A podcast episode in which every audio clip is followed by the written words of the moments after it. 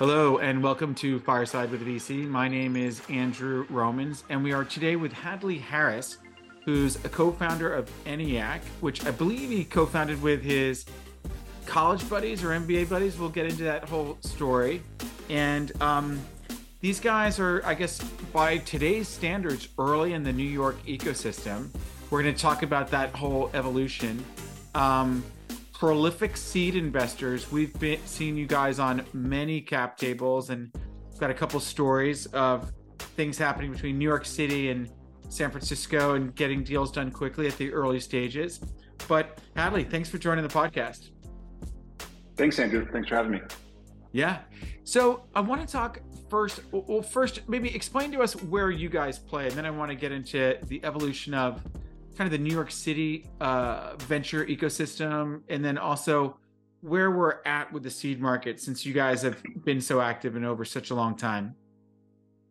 Yeah, sure. So yeah, we're a seed fund. So we lead pre-seed and seed rounds. Uh, we've been investing since 2010. We're on our, our fifth fund at this point, and we've really been very consistent. Although seed has changed a lot in that time frame, um, what we've done hasn't. So you know, we've been kind of focused on always our first investment being in seed. Now, seed has like lots of different variations between pre-seed, seed, and sometimes you have these kind of larger uh, seeds, but uh, always entering within that. And then we'll continue to invest in our companies kind of through Series A, B, and beyond. And we have a opportunity fund to keep investing over time. But those are following investments. We really focus on entering and leading those seed rounds. Okay, so entry point is would not be Series A. It would still be, and what so that's right. I guess sometimes you guys are investing as we've done pre company being formed, right? Like you're you're finding the company before they've incorporated or gotten the first employees, or and then sometimes obviously much later. But maybe define the starting point to the end of the entry point for you guys. Yeah, what you described is probably about as early as you can get. We've had a, a few cases where we've kind of known folks before and been involved and kind of verbally committed to the round even before the company is formed. I think from a legal perspective, you do need a company to invest in. So then, you know, you go around and form the company and do those kinds of things. Um, I'd say in most cases, um, more times than not, we are the first round. There are some cases where maybe a company has raised a small pre-seed round and then will need like a three, four million dollar seed round. But most cases, it's the first round, and we pretty much are always investing before what I would consider kind of product market fit. You know, I, I, think once you kind of get through that and you get to scaling, there are a lot of great funds, you know, multi-stage funds that are built for kind of scaling a company. Uh, we like to focus pre-product market fit. Um, just one reason is we th- think it's just the most exciting area. Like we, we love working closely with founders and kind of helping them get through that. And I think it is a kind of a, a somewhat of a skill that you pick up over time. Um, even though every company is different, you kind of learn things over investing in 12 years of what to look for. Um, and the second thing is um, uh, they're uh, at, the, at the early stages when we invest, uh, those companies tend to be very small. It's it's really the, founders themselves and investing in, in the team versus kind of there's not a lot of kind of finance involved. We all have entrepreneurial backgrounds. We're all uh, engineering backgrounds. My partners and I, uh, we've all built venture-backed companies. So I think that's just a better fit for our skill set. Whereas when you get into to scaling and making those investments, a lot a lot of times you have folks with kind of more of a financial background that are that are better at that. So, what's the? I remember you know meeting Ron Conway a long time ago, and he pulled out a spreadsheet and showed 250 companies in one fund, and that seemed at the time very crazy to me. When you're investing in early stage, you know, especially with other people's money, you tend to want to have a bigger set of companies to get enough diversification to neutralize the singular risk of investing in such early companies. You know, now you've gone over so many funds over, you know, coming on 13 years. What do you think is the right number of seed pre-seed companies to have in a single vehicle fund to neutralize the risk in your mind or, or do you think about that completely differently no, we do think about that a lot. I, I, don't think there's one answer to this. I think you can be successful with the Ron Conway model of doing a lot of investments. We um, actually somewhat opposite. We have pretty uh, concentrated portfolios. Uh, so we do about 12 investments per year across the whole firm. Uh, and then we usually do a three year investment period. So we have about 36 investments per fund. When you're entering at pre seed and seed, I think that's about as concentrated as you want to go. There maybe are a couple firms that are will do a little bit less, but to your point, you need more shots on goal. You know, you need each investment to be a fund returner. Every one of our funds that is returned has already has a, a like one company that's returned the entire funds. That's that's just venture math. That's how kind of uh, power law tends to work. And so you need enough shots on goal to feel like you have that opportunity. You can do more, but that's that's about as little as I would do if you're kind of entering it at pre-seed and, and seed. Yeah, yeah. I mean, for me personally, I don't like to get more than one a month cadence because then I feel like I don't even remember their names or I'm not that value totally. add. You know, I'm not that value add. Like I've I've I've heard other VCs say like, oh, I've got the options to invest in any one of my 1,500 companies, and I'm like, dude, you don't know what's going on with those companies. That's too many. That's too many companies to keep track of. That's impossible to be their most valuable investor. Yeah, there's no. I mean, like you can do that and you can do it successfully, but you're not you're not kind of their main call, right? To your point, I mean, we do about one a quarter per partner, and I, I feel like you know we generally are leading those rounds. We're investing about half or, or more of that seed round, so we're kind of the investor of record, and you can do that with kind of you know three four year per person you could get up to one a month. That's probably about as high. But yeah, you start talking about some of these funds, and again, like that that's their strategy to do 50 investments yeah. a year that's it's just going to be a different type of relationship yeah yeah um i know like uh, a buddy of mine works at lightspeed as a gp and he said it's like two investments a year and there's eight of us you know and, and, and yeah. that, that it's it's a different some personalities belong somewhere yeah um, total spray yeah, totally. to to to that. And the fact that you've got opportunity funds and follow on funds forces you to keep track of them and hopefully be you know evaluated guys so you, are you're, you're able to guide even in money you know afterwards. Totally. that's pretty cool. Otherwise so, you're not getting your allocation in the late stages. Yeah yeah. I mean i always say there's the pro rata equity right to that they have to let you maintain your you know unless like some sharp elbow comes in but then there's the earned pro rata right so uh, talk about when, when i was an entrepreneur in the 90s i remember I had a startup in Northern Virginia, Washington, D.C., where we basically flew over New York to get to Boston, where there was more money than in New York. And then as the dot com craze raged in the late 90s, every investment banker took the tie off and got like a foosball table and had a VC fund somewhere in like Hell's Kitchen or something. And then they all disappeared after the dot com and they went back to their investment banking hedge funds. And then, and but, but so maybe describe how New York's VC ecosystem changed in the years that you've been there?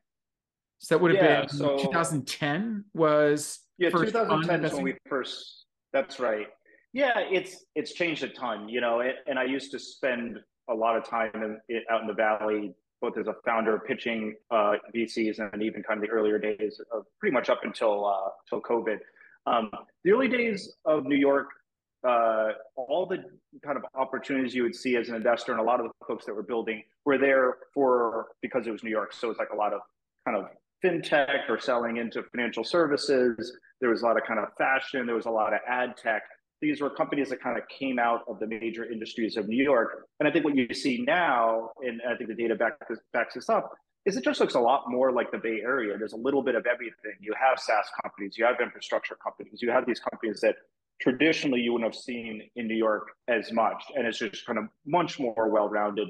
The size of the ecosystem is much larger. If you look at kind of, depends how you define it around kind of deals and money in, it's the clear kind of second largest market and, kind of uh, growing quite a bit. So back then, to your point, a lot of folks in New York, uh, in New York would kind of go up to Boston to go out to like 128 and, and pitch. That's right. Um, VCs, and pretty much all of them are, are gone. Like there's a couple left, like Charles River Ventures, where I luckily was kind of get my start. That's kind of moved into the city, and, and I think they like to be called CRV. Like like they're not allowed yeah, to say Charles sorry, River. Yeah, they're trying to they're trying to get away from their Boston heritage. They are close to Charles. Yeah, they are close to the river. Although yeah, I think most are people out west. But yeah, it's it's funny. Um, yeah, so it's just changed a lot. It, it's gone from kind of a like distant third market to like a, a, clear second biggest market within within the U.S. Um, and then since COVID, I think you've kind of even seen it take off more in terms of more founders uh, building kind of again like a diverse, like a broad array of things, and then more uh, VCs moving out. Pretty much every large multi-stage fund is open an office. I get a an email once a week for a for an office opening party. Uh, they all have much bigger offices than us and less people in New York, so it's always kind of kind of funny. But um, yeah, it's great to see. I'm a big fan of kind of New York tech, and really nice to see what it what it's become. And you know, the credit goes to like these these founders that have big big uh, built big companies. You know, like um, uh, especially the ones like kind of like a like a Mongo and a Datadog that you traditionally would only see in the Valley. Those are the ones that I think is most exciting um, versus some of like a bit more traditional areas. How about the acquisition scene? I mean, it, it seems like um, a lot of the big balance sheet buyers, like the FANGs, are on the West Coast. I remember DoubleClick was a big New York acquisitive buyer for a little while, and then they got bought. But what's the acquisition scene like in New York? I mean, God knows there's no shortage of investment bankers in that city. Yeah, yeah, that's not a problem. Um, you know, we it's it's been kind of slow on the on the uh, M and A front even the last year. Um, you know, luckily compared to when we started, when we started, it was like all exits pretty much were acquisitions, and things have opened up at least until last year on the IPO front. Um, so most of our larger companies are gunning for an IPO. We haven't really had a, a large acquisition in a while. Probably the, the last large one we had was um, or sizable one was was a PE shop. So I think overall M&A is kind of a global, at least kind of a, nationwide thing. I don't know that there's that much kind of regional focus. All the FANGs do have offices in New York, so it's not like they can't buy a company and kind of have them work out of that office. So I'm not sure that I would say, other than the fact, as you said, that all the banks are generally headquartered in New York, that there's kind of a local scene. Sure. So talk about the how has seed invested changed? How has seed investing changed over these years? Like how are you pricing a seed round for a company that was what are the main building blocks of a arriving at a cap on a convertible note or evaluation when the company's pre-product or pre-revenue you know pre-product market fit how do you guys think about yeah. that yeah well, maybe just like at a high level, how things have changed over time. When we first started for those first kind of four years, it was very unstructured. It was mostly party rounds. There weren't kind of clear leads. Most most of the rounds were not uh, were done on on kind of convertible notes. And then I think the last say five six or sorry uh, five to seven years, it's become much more structured where you know it is like a, a real asset class. You have a lot of funds like ourselves that focus on seed. You have multi-stage funds that also do seed um, you usually have a lead investor. So it's slowly looking more and more like a, a, a Series A. Uh, there's still some differences. And then in terms of pricing over that time, it goes up and down a bit. You know, I think generally prices have gone up over time as you've had more competition at seed, more funds. You know, the number of seed funds has ballooned in that time. You also have the multi-stage funds that now do quite a bit of seed. I think it really kind of peaked in 2021 when pricing, honestly, I think just got out of control. And we were pretty, uh, we were good about kind of sticking to our guns. So we didn't, we didn't kind of go crazy doing, you know, $50 million valuations, which just don't make it sense at seed. I'm happy to kind of talk why that is. And now you've seen it kind of come back down. So I think we're, we're back down to what you kind of normally would have seen, uh, you know, four years ago or so, where you know what I'd call like a core seed round, so not not a pre-seed often is like a two and a half million dollar round. You know, the median is probably like 10 or 12 million dollar post. And that just kind of makes sense when you think about kind of the amount of uh, equity that the founders are giving up, the amount of as, as kind of larger seed firms like us, uh, you know, we can get our kind of 10% ownership. Maybe you have a co-lead that gets 10%, uh, or maybe you have a bunch of smaller angels and funds that are getting kind of smaller amounts. It kind of works out for everyone. And, and that kind of got out of whack, honestly, in 2020, yeah. 2021, when you started having, you know, these like three on, you know, 40 post seed rounds. And it just, it's just hard to build a business that way for folks like us.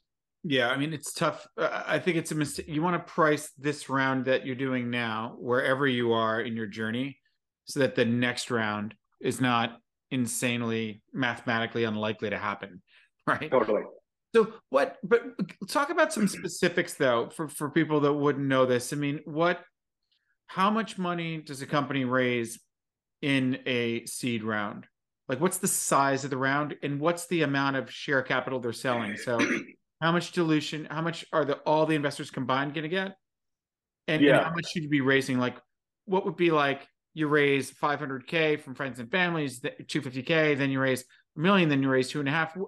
What do those numbers look like, and how has that maybe shifted a little bit in modern times? Yeah, I think like what you see with like a representative situation these days is, you know, a pre-seed round could be like a million, million and a half, um, especially in kind of the larger markets, you know, Bay Area, New York. Maybe it's five, six post money. So let's call it five just for simplicity. Say they raise a million dollars for simplicity. Uh, they're selling 20% of that company for to all of the investors. You know, that yeah. might be split between different investors. So say say two split in half just for simplicity, you know, they're each going to get 10% and then that company would you know take a year kind of get more more traction you know build out the team um, they're probably not getting through product market fit but maybe they have some early customers they have their product built you know that first round could have been very early um, and say they raise i'm just again making up numbers but you know what we normally see in the major markets call it like three on a 12 post so you know uh, again all the investors together are raising are buying 25% of that company um, the new investors, by the way, get a little bit diluted, so they may want to participate in that round as well. Um, and that's again, it kind of that's doable from a kind of so you, you know, the invest the founders are getting diluted twenty percent, and then their eighty percent is getting diluted by twenty five percent, and there's probably an option pool as well for some of their uh, uh, for, uh, some of their um, uh, employees. Uh, but those are round numbers. I think what you see in kind of in the major markets these days. So roughly you expect to get diluted by 20% um, when completing a seed or a late seed, even Series A. You know, in ancient times, in the 90s when I was raising, you just double the size of the round, and that's your pre because it was 33%. So it's like, you know, you feel pretty confident with math. You're like, we're raising 10, we're raising five on 10, meaning that yeah. pre money valuation is exactly double the size of the round and that's your magic number of 33%. And then things kind of push towards more um you know, more competition maybe, you know. And, and totally. Then, yeah. And then, and then yeah. you don't want too much dead weight. Like every VC says, "Oh, I'm not dead weight. I'm like a co-founder joining your team." But you know, at some point, you could argue that if you're not working at the company full time, you're dead weight. And so I think there's always been that dilemma. Before you had seed funds, it was hard getting where the hell are these angels? There was no list of angels, you know, like angel list totally to find them. Yep. So you could end up like, I didn't know any better. I had the wrong lawyer and we started getting too diluted. And so by the time you meet benchmark series A and you needed a lot of money to get a website even that you might have had too much dead weight. So it's interesting to see the thing kind of get codified and the, um, you know, dilution of like not so much in these rounds, you know, moving forward. Totally. So what about what about the structure? So legally, you know, it used to be you had a convertible note was like a promissory note. And I didn't even realize until years, years later that I had raised money on an uncapped note, which I w- I don't really generally in, re- invest on uncapped notes unless it's a very in between true bridge situation. But what are your what percentage of the time are you investing in convertible notes or safe notes? And what percent of the time is it priced round? Yeah, that changes by year, and part of it is kind of the um, the level of uh, uh, power dynamics between investors and and, and founders. Um, but I think overall, say the last five years, it's probably been 20, 25 to 35 percent notes and the kind of 65 and, or whatnot um, on price rounds. We generally prefer price rounds when we're when we're leading a, an investment of you know the round of at least like two and a half million a lot of our kind of core seeds which tend to be kind of two and a half to four million it makes sense to do a price round uh, for a kind of a pre-seed or a very small investment that's when a safe probably makes more sense they're cheaper they're faster right. and kind of done quickly so the cost legal cost and time cost of doing a price round which could be you know for uh, you know 30k or something kind of all in for for legal and in maybe a month of your time it becomes less kind of worthwhile when when it's a small amount of money.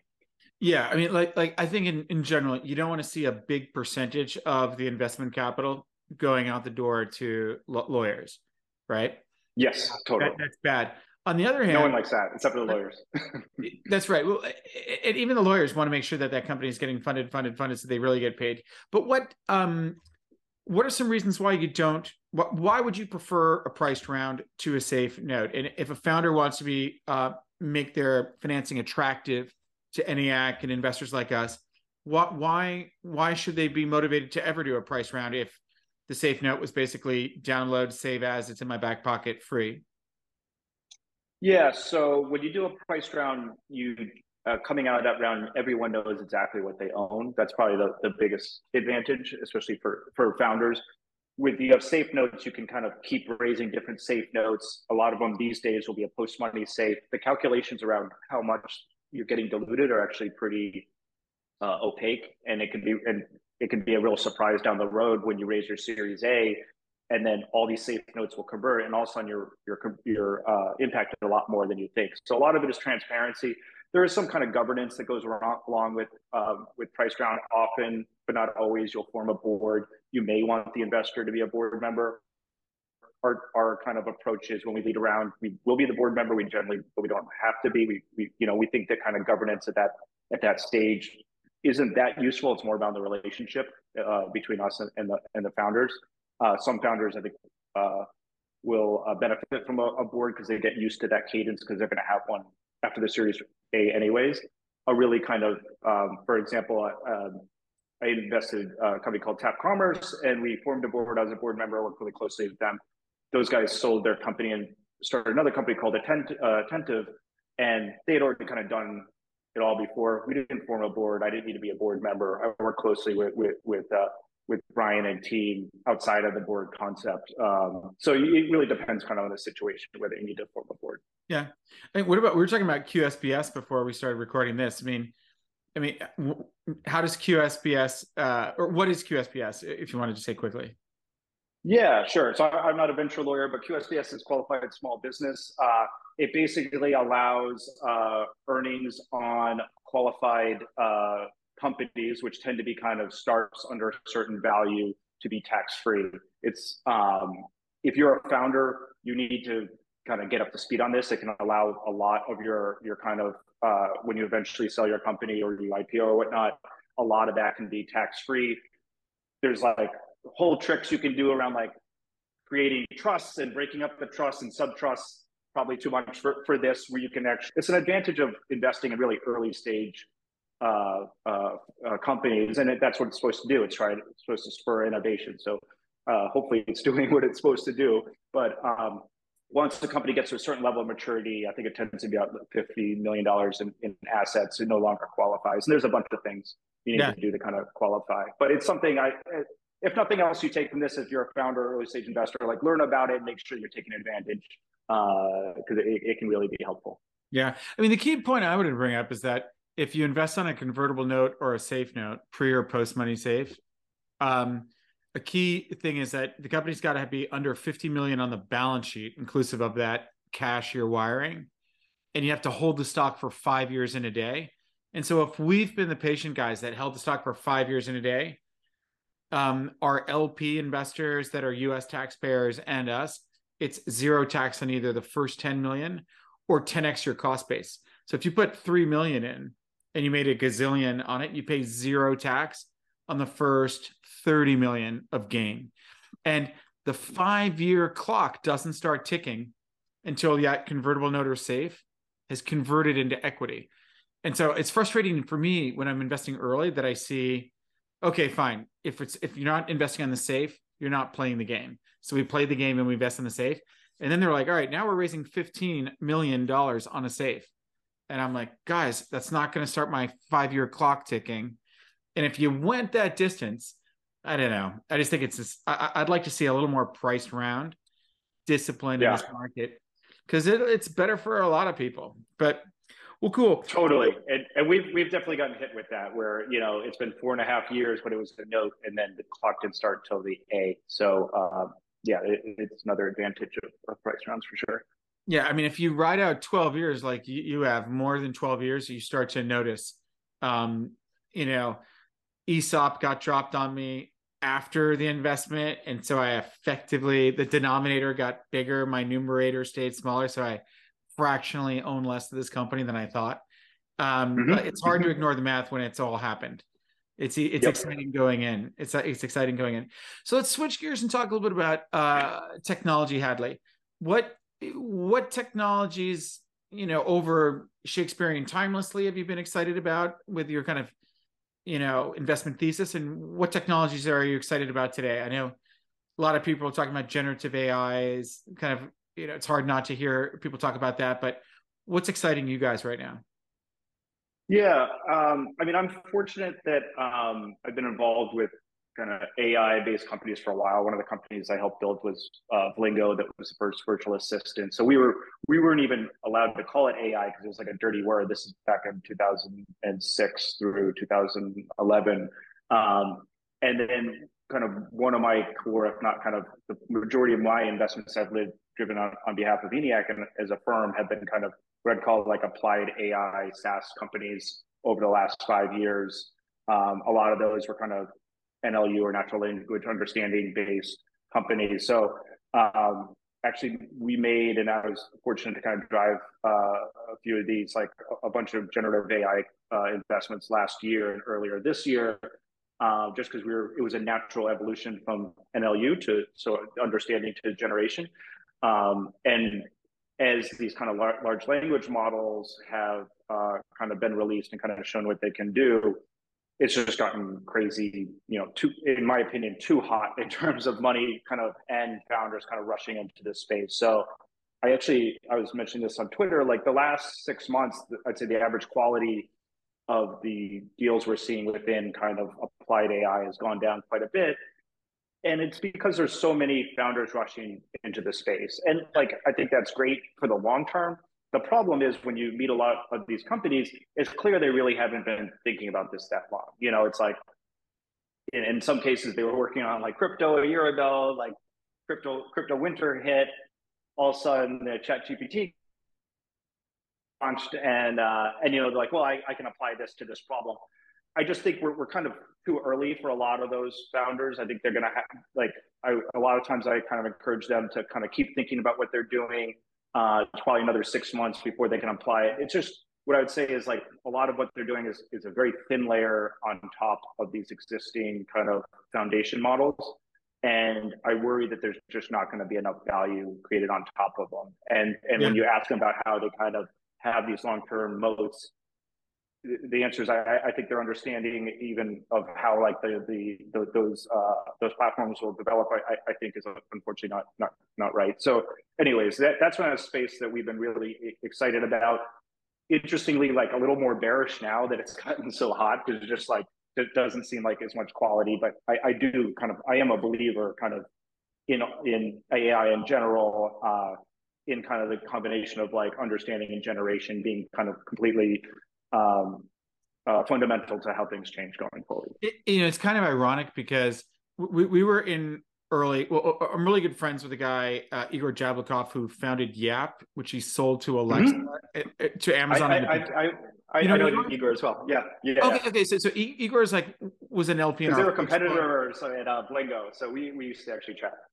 Yeah, so so uh, I, I, get together with him all the time. He, he's a venture partner, LP in our fund, and he wanted me. I was invited to invest in the very beginning of Pryon, but he was hiring people at like a million dollar salaries, and he was just out there saying, "Hey, I'm Igor Jablokov. I'm going to hire anybody I want, and we could be valued at, you know, we need to be valued at more than a million dollars per engineer. I mean, I'm paying him a million a year." And so I was like, you know, we don't have that kind of fund to do that. You know what I mean? But I'm always getting schooled by the guy. And then Kindy came along um, on the West Coast, right around the corner from me when I was still living in San Francisco. And that was an NLP, like nat- natural language processing company. And I just thought all, all the numbers just look so much better to me. And I fell in love with Ryan too. So I kind of helping these two companies all the time, you know, without, mm-hmm. you know, you know, dancing too much in a conflict of interest. But the one thing I've learned is that this is almost like semiconductors. You know, you, you can't just say like, oh, I'm gonna hire my old roommate and just do this. It, it, it's it's like it's like building some serious technology. So when the people that were fad seekers, they're just chasing whatever the flavor of the month buzzword is that they they, they think the LPs want, the VCs want, and that they'll get, and they're putting their thin layer on this stuff. There's some serious stuff under the hood at both sure. and Brian. So it's kind of ironic that it's attracting. Yeah, I don't want to say anyone's a bad operator, but you know, it's attracting the, you know, uh, flavor of the month. You know, chasing that fad kind of person. So I, I feel I feel it too. I remember like many many years ago, in the same like month, I got 30 uh, investment proposals out of Microsoft people around the Second Life time that the metaverse was going to be a really big deal. And, and that oh, the, the first metaverse, yeah, it was, it was like 2006 or something. Like like all of a sudden, everyone at Microsoft believed that Second Life that we would all be, you know, buying beachfront on in Second Life as opposed to like on a beach. You know, they believed yeah. it so much that it just all came at once. So it was the ultimate. It was the first time I really experienced a a trend happening like on my laptop, you know, so viciously. But yeah, so so people forget so, with this current G, ChatGPT thing that there was like a, a big uh, chatbot craze like five six years ago, where like a bunch of companies are chatbot based got got funded and really didn't go anywhere. And and the reason for that is the underlying technology wasn't ready but it's funny that a lot of people kind of have already forgotten about that that that kind of came and, and went. Uh, so there's a lot of cycles here i think people aren't really paying attention to. You, you, had a tweet that said like there was one and two and two is still the same but one is not. What, what was what, what, yeah that's right.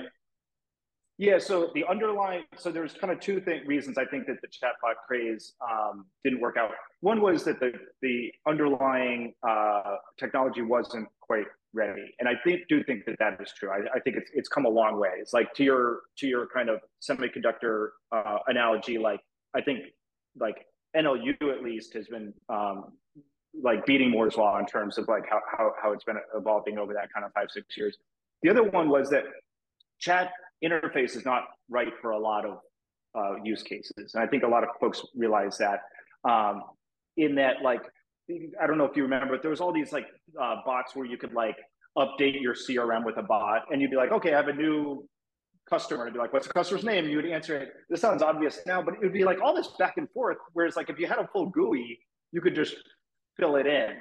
And I think a lot of folks I think are getting a little confused because uh, ChatGPT is using a chat interface for its own showcase, which is which is awesome, and it kind of shows the power of that.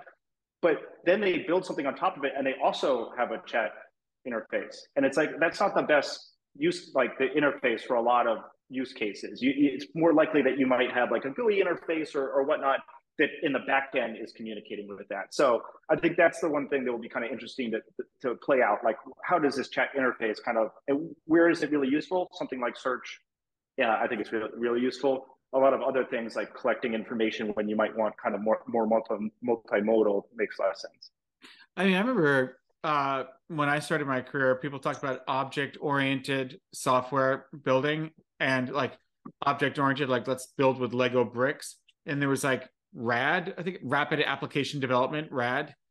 And and so like I do remember that, yeah. You know, things like object oriented, this whole concept of using Lego bricks, and then HTML was out before the web browser, so you could kind of upload an object of software and someone else could download it. It was as much of a miracle as the fax coming out in Geneva that was sent from New York, you know, that that um now the idea that you can, you know, use like NLU, NLP that can understand like bank means riverbank or do we mean Bank of America? And like starts to get closer and closer to accuracy. But at the level of like software, you know, checking your code with generative AI, I mean, it, it is kind of exciting to see some of these things to get, come together. But at the end of the day, you got to identify the right teams with the right business model, with the right verticalized attack that will will this interface be tolerated by a billionaire who flies private or do we actually need to send a man in a van or you know something to handle the situation but maybe that maybe the the generative ai tells the person what to say quickly right while mm-hmm. while they're on that call and so mm-hmm. what are some mm-hmm. other investment themes that you think you guys are going to be focused on for the rest of 2023 yeah, the um, so we're we're generalists as a firm. Um, I have a partner that spends a lot of time on fintech. Uh, I and another person do a decent amount of kind of healthcare, mostly kind of what I call uh, uh, modernizing the healthcare stack. Uh, healthcare is weird, and then it's like very archaic, and sometimes it's archaic for a reason, sometimes it's not. So the hard the hard thing is figuring out when it's there, when it's that way for a reason. Uh, some often kind of clinical reasons. Um, uh, we, we, do a, a, decent amount of kind of SaaS, non kind of AI driven SaaS. I tend to focus on kind of SaaS built on top of some sort of AI. We also do kind of more run of the mill SaaS. So we're we're generalists. We the only thing we tend not to do is things that are kind of very low technology, brand oriented investments, which you actually have a decent amount in, in New York. There was a lot of these kind of branded yeah. e-commerce companies, and we kind of steered clear of that. We never really understood. Honestly, we never felt like we were able to judge them on what would be successful and how how kind of the brand moat would evolve. I think we're fortunate that that has done poorly. I think o- over time, but other than that, we kind of touch everything within tech. Okay, that's cool. And uh, ge- I mean, I know this, but for people listening, ge- geographically, what are the core geographies that you focus on, or where where do you stay away from? Yeah, we're geographically agnostic. Um, you know, especially since COVID, we used to require kind of uh, the CEO be within North America. We have made some investments uh, out where they've been uh, in other areas. We have a ton of investments where often the CEO is in uh, New York or the Bay Area, and a lot of the team is in India or Berlin or UK. Uh, it's just a, a, great way to kind of arbitrage around kind of tech talent. Um, so we're geographically agnostic. Um, the, our biggest hubs tend to be New York and San Francisco. We're, we have 12 folks all in New York. So that's kind of our, our home base. SF and kind of Bay Area still the biggest tech hub. And we have a, a, lot of folks that we've kind of worked with there over the years. That's kind of number two. But yeah, we're, we're not kind of focused from a geography yeah. point of view. I think it was someone from ENIAC that asked me to meet with Doug Simpson at Navdy because like you guys oh, were yeah. ready to make an investment. You're like, I just wanted someone to see it and touch it. And and and and so I met with him, and thanks to you guys, we invested in it, and we were pretty confident that we had that thing in the bag with the sale. But you know, thank God for a little diversification. Uh, so that that was one. Yeah. That was one where I was like, I was the West Coast agent for the New York you know, guys, especially something like that with a physical component, you got to have someone meet them in person. So, yeah, I yeah, had it in my. Sense. I mean, I was using it myself. Like I had two Navdys in my cars. You know, I love that thing. I'm sorry it doesn't work anymore, but uh, I know. Such is the game. Such is the game. Yeah. Well, well, well, really good. Um, so parting to to close out, let's talk about maybe what founders need to do to get through these next couple of like their next financing round or get to profitability and where you see the exit market. I mean, obviously the multiples and the stock market have gone from what felt like normal to crazy to maybe below normal. Um, yeah, I hope so. I, I, mean, I hope this is below normal because um, they are definitely pretty depressed. Um, yeah, it depends on what stage they're at, but I think in general, I think at the very early stages, I think we're not that far away from normal. I think there's there's a lot of appetite for seed rounds, even for later stage investors. I think when when you're looking more at the growth stages, it's really hard out there, and yeah. I think a lot of it's going to be hard to raise rounds. And those companies, you know, we we spent a lot of time with our kind of later stage investments, really trying to cut burn. We were lucky that uh, a handful of them were able to raise money, usually at a flat round, which was kind of a big win at the time. But those are also companies that have been growing quickly ones that aren't growing quickly are, are, are not going to be able to do that. Um, so uh, yeah, if you haven't kind of made adjustments at this point, I think unfortunately you're kind of in, in tough shape. Like la- last kind of like late spring was the time to really make adjustments. So um, yeah, I think it's actually a good investment. Or sorry, a good investment um, ecosystem for early stage and later stage. To your point, you know, the closer you can get to break even, the longer you can push off having a raise. Uh, I do think this year will be a bit of a bloodbath uh, for for growth stage companies that have to raise, and growth investors just seem like they're really slow and they're kind of waiting to get really good deals, you know, because companies have to raise. So that's not the environment you want to be in. Yeah, it's kind of a tough discrepancy between the bid ask of what founders are willing to do whatever it takes to keep payroll going. Their investors don't want to mark down a down round. New investors want some structure which could really hurt guys like you and me if we're if there's you know a multiple liquidation preference comes in and around that the company shouldn't be spending at you know? So i think yep. and, and then and then some of them are sitting here like hey i raised a huge round in the summer of 2021 and i'm you know we're going to make that my my runway is 19 years and so i'm not going to get structured or taken advantage of from a late stage investor either. You know I have to make changes yeah. but i guess it's a tale of two cities you know, you know, a little bit. If you can get to the point that you don't need money, then you'll negotiate a fair agreement to keep growing. You know, is what it was. What I think is what it's starting to look like where we're at right now with this evolution. Well, Hadley. Yeah, I think you're right. Well, that's great. So, so Hadley, you can be found at on Twitter at Hadley, which shows you're the first Hadley on Twitter. you're not Hadley two six six. There was another one, but uh, yeah, luckily uh, my, my props to my partner uh, Nihal got uh, Jack to give me that a number of years ago. So I, I uh, I'm one of the few guys that I I don't deserve my own name on Twitter, but luckily got one. Yeah, yeah that, that's very cool. All right, man. Listen, I hope to see you soon in New York. Sorry you guys can't be at our event, but thanks for coming on the pod and uh, look forward to continuing to invest with you guys. Sounds good. Thanks, Andrew. Have a good one. Okay, you too. Thanks so much. Bye.